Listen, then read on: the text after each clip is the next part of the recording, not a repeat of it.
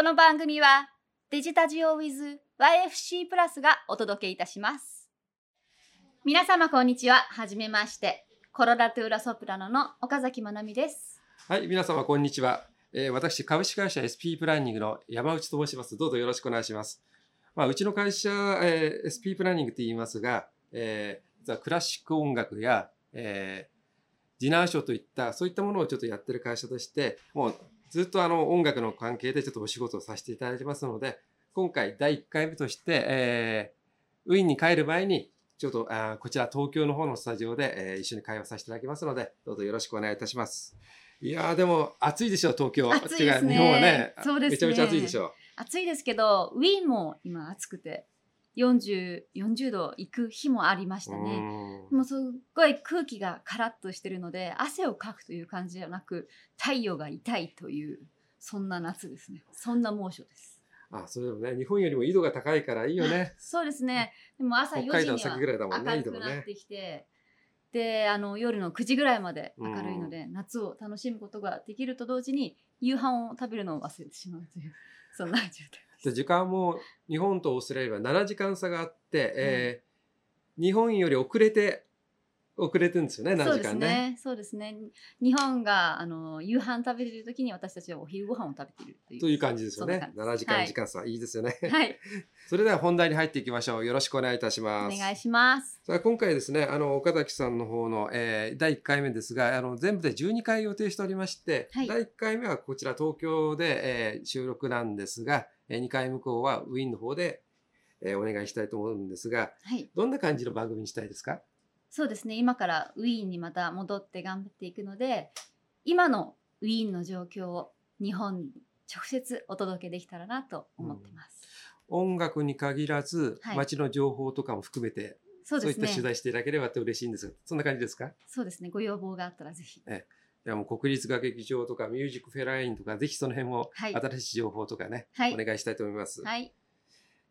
えーそれで、あのーまあわ、岡崎まなみさんっていう、えー芸術家の方、あの日本ではあまり知られてない方もいらいると思いますので、私の方でちょっと簡単にプロフィールを読み上げたいと思いますので、えーちょうど、えーちょっとこの間、えーコンサートやらせていただきまして、これはうちの主催なんですが、こちらのプロフィールをちょっと読まさせていただきます。えーまず、国立音楽大学声楽科を卒業後、東欧部23歳でオペラ歌手としてオーストリアのウィーンの室内歌劇場にてデビュー。えーその後、ドイツのケルン、バーデンバーデン、フラインベルクなどの多数の劇場とゲスト契約を結び活躍するということですね。で、今まで演じたし主な役柄は、魔敵の、なんと夜の女王を中心に、魔敵のすべての女性、女の声って女性ですね。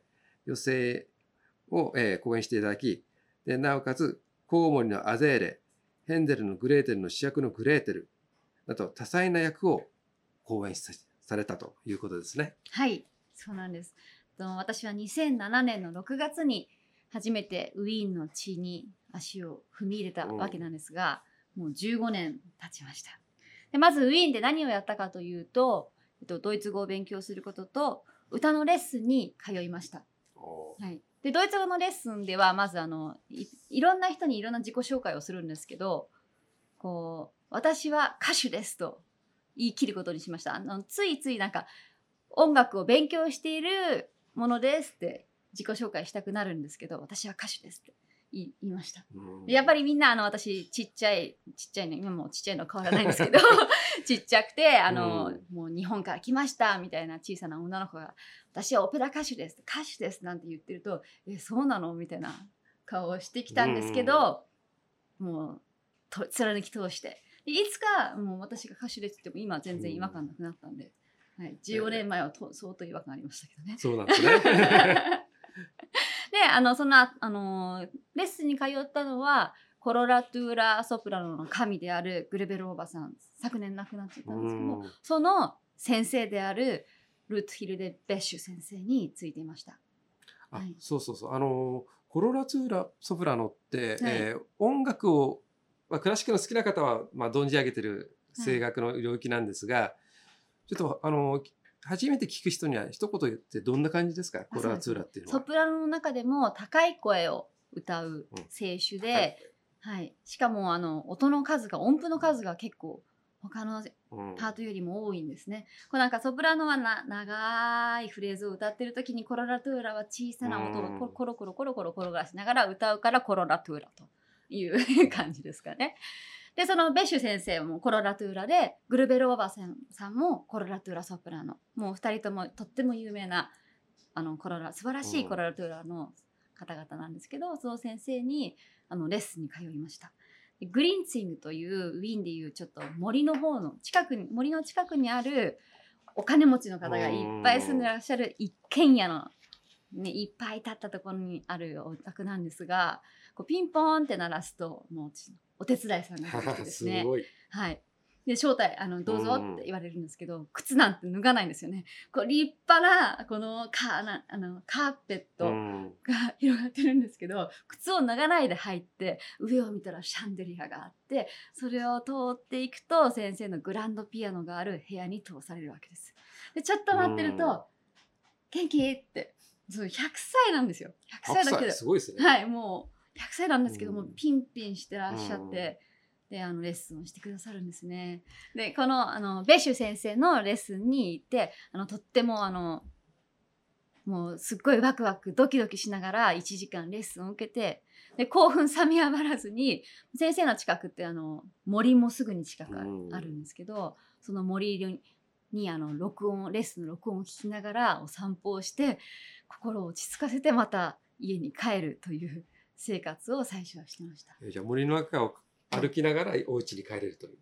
いや私は帰れないんですけど先生の近くに森があるのでそこで森にお散歩にお行っててまたトラムに乗ってトラムに乗ってね。そうですんはいであれですねあのベッシュ先生のレッスンに行ってた時にピアニストの方が先生を用意ご用意してくださっていてそのピアニストの方がまたすごい方で、うんシューベルトの音楽協会の指揮者でありピアニストである、えっと、フリッツさんでした。でそのフリッツさんが私にうんウィーンリートコンクールがあるんだけど参加してみないかいって言ってきたんですね。うんであの参加してみたいけど、うんウィーンリートのレパートリー一個もないんですけど私まだ来て半年だったんですよ、半年も経たないぐらいでドイツ語もなんかままならない感じでテンションだけでなんか頑張ってたみたいな時に そんなようなお誘いをいただいてあの知らないでウィーンリートまだ一曲も知らないんだけどって言ったらうん。じゃああの僕と一緒に練習しようって言ってくださって、もう彼が一曲決めてくださってその曲をそのフリッツさんと一緒に2週間大特訓してその初めて参加したコンクール22歳の私。おとっても緊張して歌わせていただいた後なんと優勝させていただきました。おラビー。あの聞いてらっしゃる視聴者の、えー皆様ねリートウィーンリートっていう言葉はちょっと聞聞き慣れない方もいらっしゃいますね。そうでドイツリートとかウィーンリートとかリートって言葉があるんですがじゃあどういうもんでしょはい、ウィーンリートっていうのは、うん。ウィーンの言葉。ドイツ語よりもウィーンあのなまった言葉。とウィーンでしか話されないウィーンの響きっていうのがあるんですね。その言葉を使って歌う曲のこと。リートっていうのは曲っていうことで日すね。本の、えー歌に直すと民謡に近い。民謡、うん、になりますかね。演歌じゃないよね。民謡だよね。全然演歌じゃないです。よね。民謡だよね、はは。い素晴らしいですね、はい、でその曲は今日あの皆さんにも聴いてもらおうと思うんですけど「Wien, du bist das Herz der Welt」「Wien あなたが僕の心の中心だ」っていう曲です。レハールですね。レハール作曲です。はい、それでは聞いていただきましょうか。レハールのウィーンあなたは世界の中心です。どうぞ「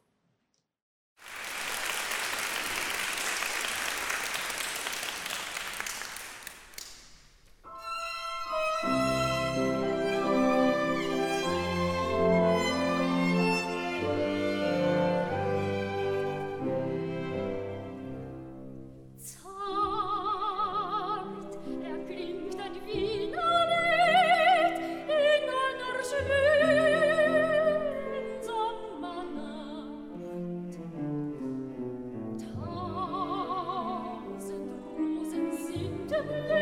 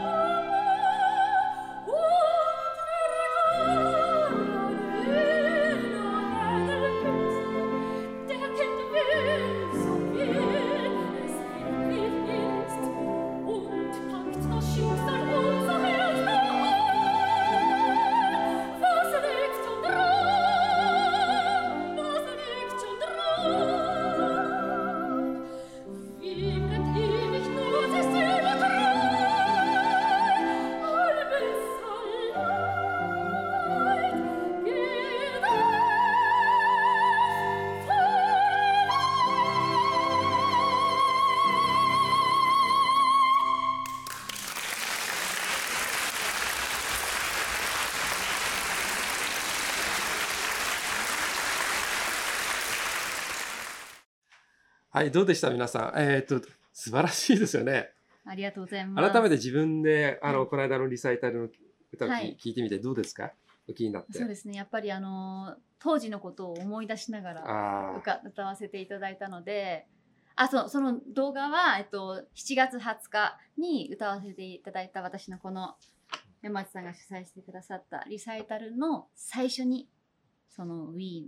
ウィーンあのあなたは世界の中心だという曲を歌わせていただいたんですね。その映像でした。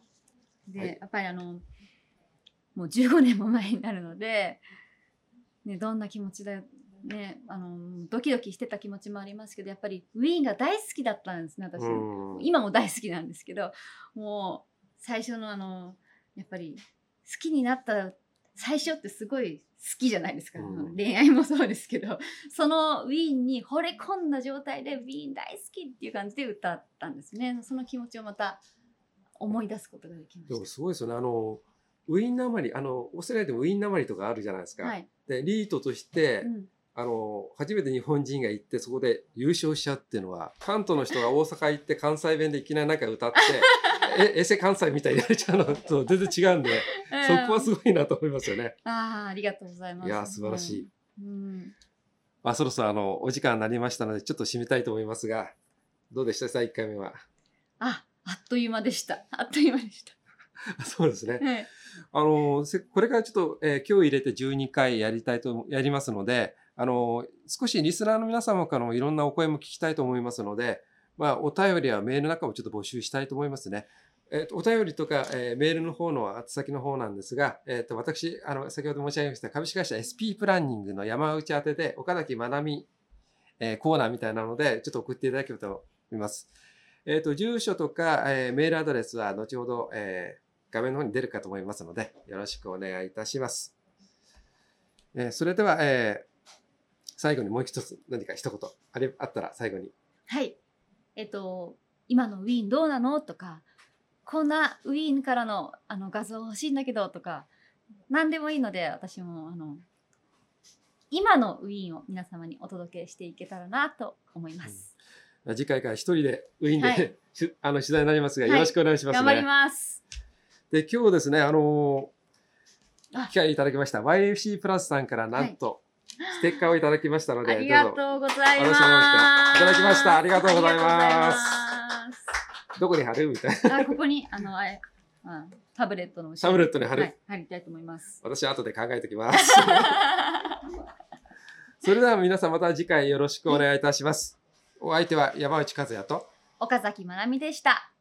ごきげんよう。さよなら